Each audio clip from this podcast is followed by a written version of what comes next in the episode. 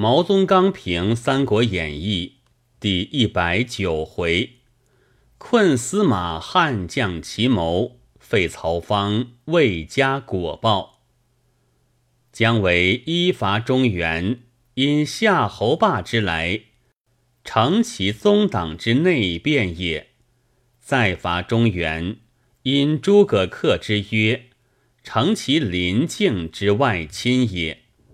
而前后皆无成功者，前者借枪兵为助，而枪兵不至；后则枪兵至，而枪兵反为敌所用也。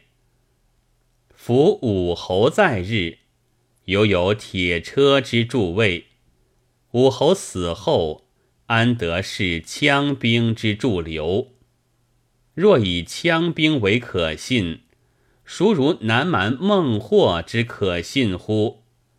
武侯不闻求助于蛮，而姜维乃欲求助于羌，此则姜维之失计者耳。姜维虽失计，不得以失计救姜维也。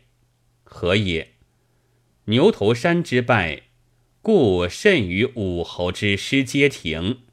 而铁龙山之围，则不亦武侯之算上方谷也；亦无如上方谷之烧，则水自天来；铁龙山之渴，则水从地出。街亭之水道绝，天不助马谡以泉；铁龙山之水道绝。天独助司马昭以水，天时为之，谓之何哉？故曰：不得以失计为将为救。五月渡泸之时，武侯常败景出泉矣，而武侯所败有数十景，司马昭所败只是一景。一井而有数十井之用，不更奇乎？赤壁鏖兵之时，武侯常借剑曹营矣，而武侯借曹营之箭以射曹操，有十万支；姜维借郭淮之箭以射郭淮，只是一支，以一箭而胜十万箭之力。不更奇乎？读《三国》者，越至后服，愈出愈奇。谁谓武侯死后无出色惊人之事？郭淮死，徐志死，而司马昭不死，非天之爱司马也。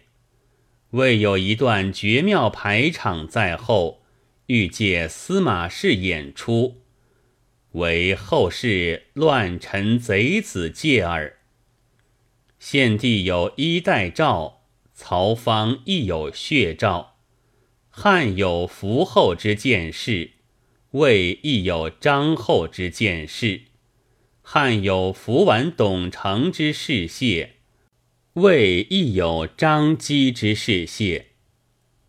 报复之反，何无分毫之祸爽也？且前人所为，后人笑之，必有更甚者。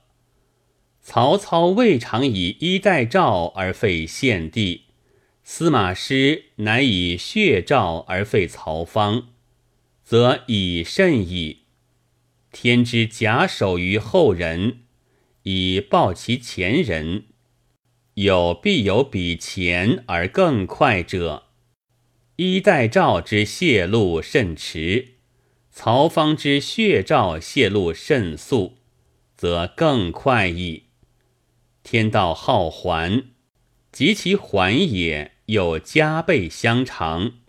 读书至此，令人毛发俱悚，甚以造物者之巧也。逆臣之报，不待后世之人言之。而即令其子孙当日自言之。今人以司马师比曹操，而曹芳亦自以其太祖比司马师。今人以董承比张机，而曹芳亦自以其国丈比董承。此事现前因果，明明告示，不必更听世事地狱轮回之说矣。